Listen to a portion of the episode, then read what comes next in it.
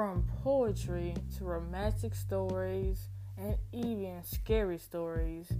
Here on Love Life Podcast, I will be sharing you stories that will blow your mind and also with my email in the description below that you all can email. You can even send your craziest, wildest stories to me.